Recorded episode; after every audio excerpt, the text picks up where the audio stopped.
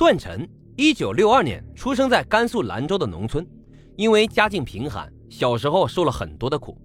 段晨是那种典型的寒门弟子，他考入了西安的一所大学学习日语，毕业之后呢，就去了日本工作。段晨的身上有一股拼劲，他从打零工开始，就慢慢的积累了自己的人脉和资金，最后啊，开了一家保健品公司。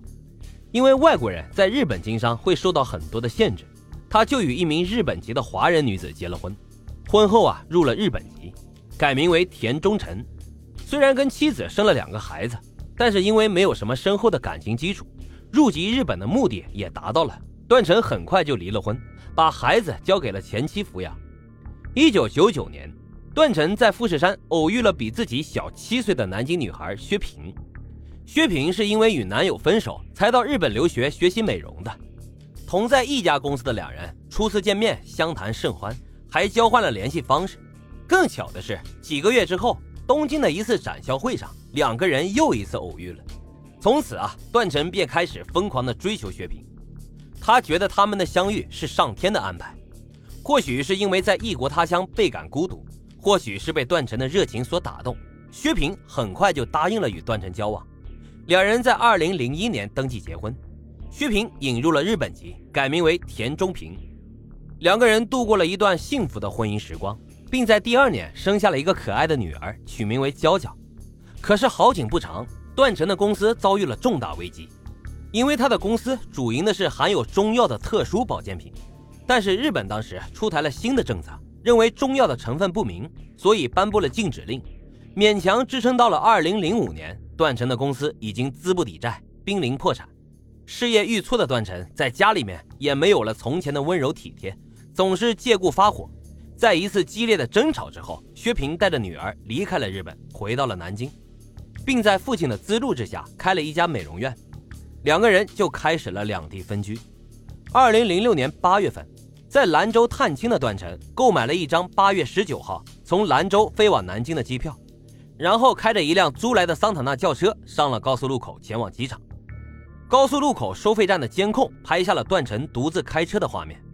不久之后，车辆在高速上发生了火灾，并且失控。警方赶到现场时，已经是车毁人亡，死者被烧得面目全非，严重的碳化。交警在车内找到了段晨的护照、手机、手表和钱包等物品。由于薛平和段家人都拒绝检验 DNA。三天之后，尸体就被火化了。交警呢也出具了事故认定书，认定段成因为交通事故被当场烧死在车内。段成生前啊还购买了一份赔偿金额高达一千万人民币的人身保险。发生车祸以后，薛平向日本保险公司申请了理赔。保险公司派人到现场勘查后认为，车辆的损毁程度与正常的交通事故不符，怀疑是人为纵火。但是段成的尸体已经被火化了，无从查起。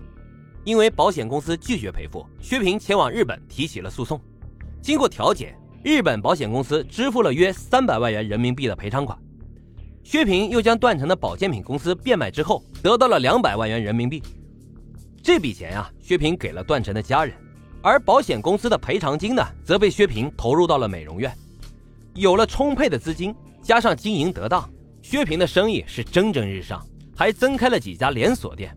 短时间内就一跃成为了身家上亿的著名女企业家，事业上一帆风顺，感情上也是如鱼得水。薛平在二零零五年回国时，在一次聚会上与当时三十二岁的谭光相识。薛平开始经营美容院之后，谭光成了他的生意伙伴。二零零六年之后，薛平身边的朋友都知道她的丈夫已经去世了，他们就觉得薛平和谭光郎才女貌的很般配，便撮合他俩在一起。而两个人呢，也确实互有情愫，便顺水推舟的就在一起了。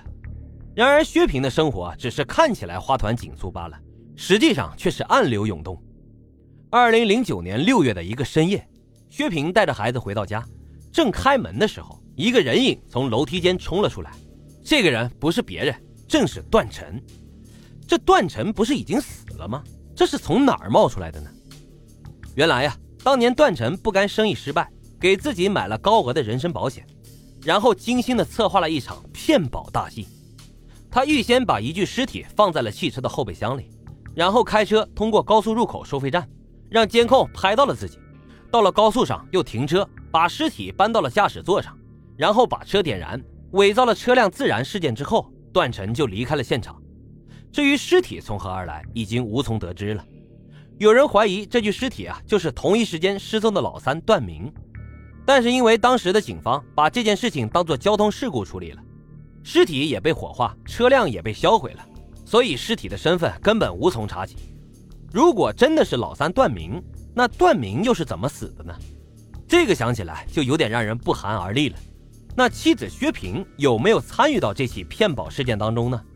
这里呀有两种说法，一种说法呢是薛平自己说的，她说是丈夫一个人策划了这一切，她是接到警方的通知才知道丈夫死的，后来段成悄悄的出现，把骗保的计划告诉了他，他才知道的这一切。